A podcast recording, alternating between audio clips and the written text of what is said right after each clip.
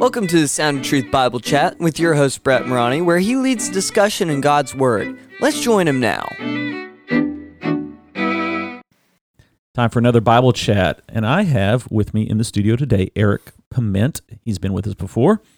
Eric, we have agreed to look at the book of Second Samuel. What do you want to bring to the table today to chat about? Just as a reminder, First Samuel is about the uh, ministry of uh, the prophet Samuel to the first king, King Saul. Second Samuel is about the ministry of the prophet Samuel to the second king, King David. In uh, 2 Samuel chapter 7, there's a very important prophecy which some would call the uh, prophecy of the messianic kingdom. The prophecy given to David through the prophet Samuel that God would build him a house and that that house would come through his own uh, bloodline, through his own seed, a, a, physical descendant through the line of David. And that's what they mean when they say they come from the house of David. They mean that they are a literal male descendant uh, of David. And that prophecy covers both his own natural son, Solomon, and also the future son of David, Jesus, who is called in the New Testament the Son of David.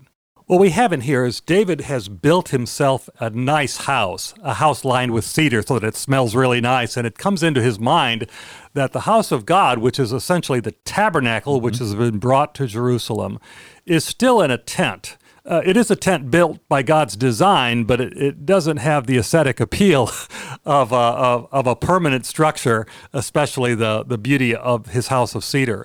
And so he decides to go ahead and build it. And then Nathan the prophet is uh, says, "Oh, go ahead and do whatever you want." He he decides to build a temple now for the Lord. He's like he feels almost like feels sorry for God. You're you're over in this tent, well, I'm in this big beautiful palace, and so I need to build you something great. Which, on a side note, God never asked for it. In fact, I preached a message not long ago here at Harvest. God prefers a mobile home. Yeah. God never asked for it. David wanted to do it, and it wasn't out of a bad heart, or it wasn't no. out thinking that oh, the house you've got doesn't look good. But it, he just realized that there there was a certain visual appeal and uh, a certain permanence. He doesn't see any plans on moving, and he knows that God has decided to that this is going to be the place where all people will pray to, even. Mm-hmm. And so at this point. Uh, Nathan the prophet says, "Oh, go go ahead and do whatever's in your heart. I, you know, I'm I'm with you. But then the Lord speaks to Nathan and then gives him uh, a, a, special word to bring back to David the king the very next day, which he, which he does.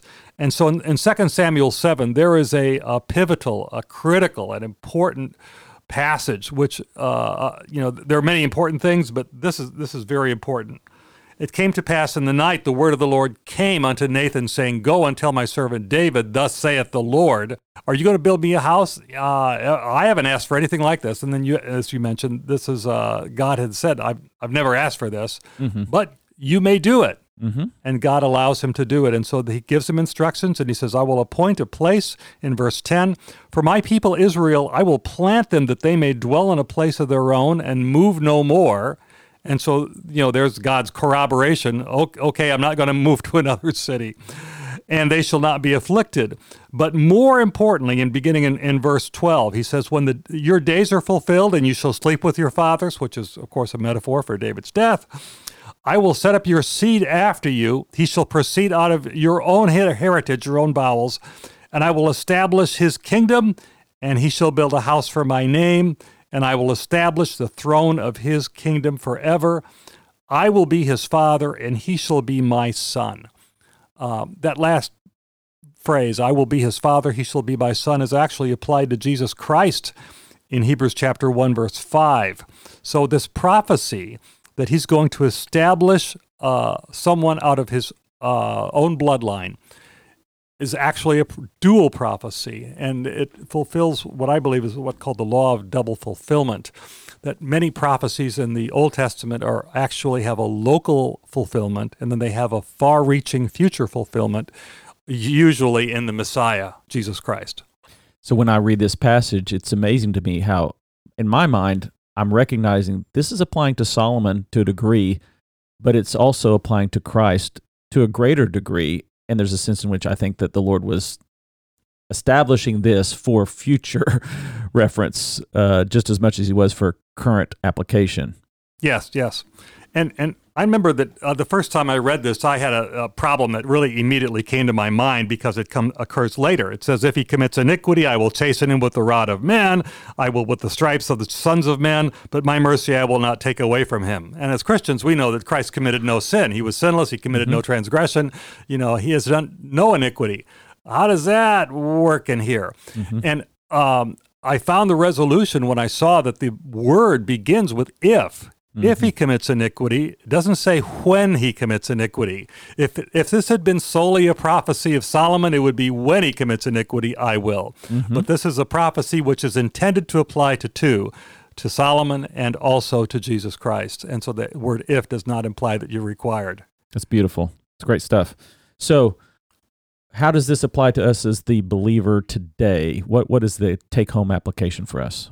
Well, the take home application is and, and this is especially when your faith is challenged about mm-hmm. Jesus Christ. For me, uh, sometimes your faith is challenged by something you read about Christ or something like that. Um, and to remember that this was predicted in the Bible a thousand years before Christ was born. Mm-hmm.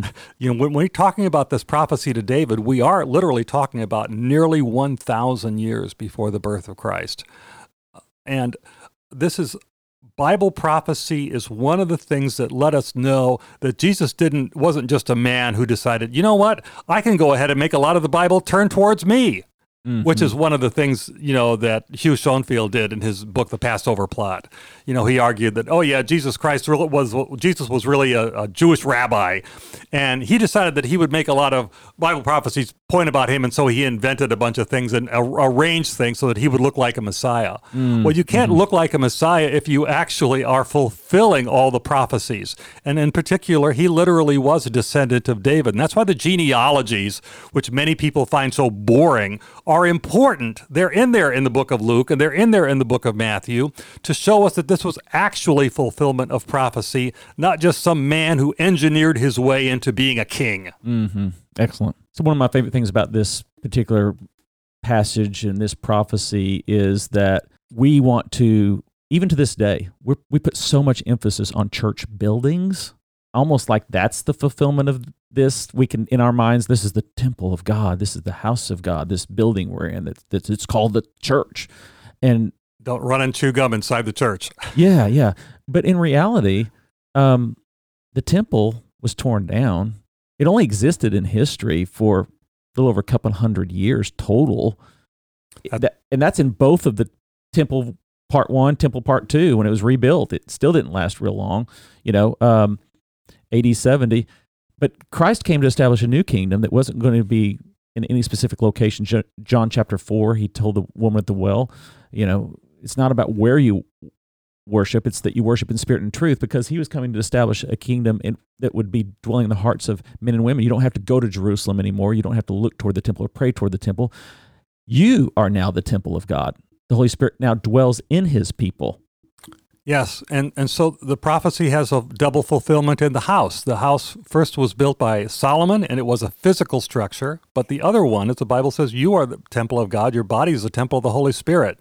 And for those who like numbers, First Corinthians 3.16 and also 6.16. Mm-hmm. So just add 3 and 3, you get 6. 3.16 and 6.16 both say essentially the same thing, that you are and your body is the temple of the Holy Spirit, and Jesus lives in, lives in us, and lives in us as a whole, as, as a corporate body, not just as an individual body.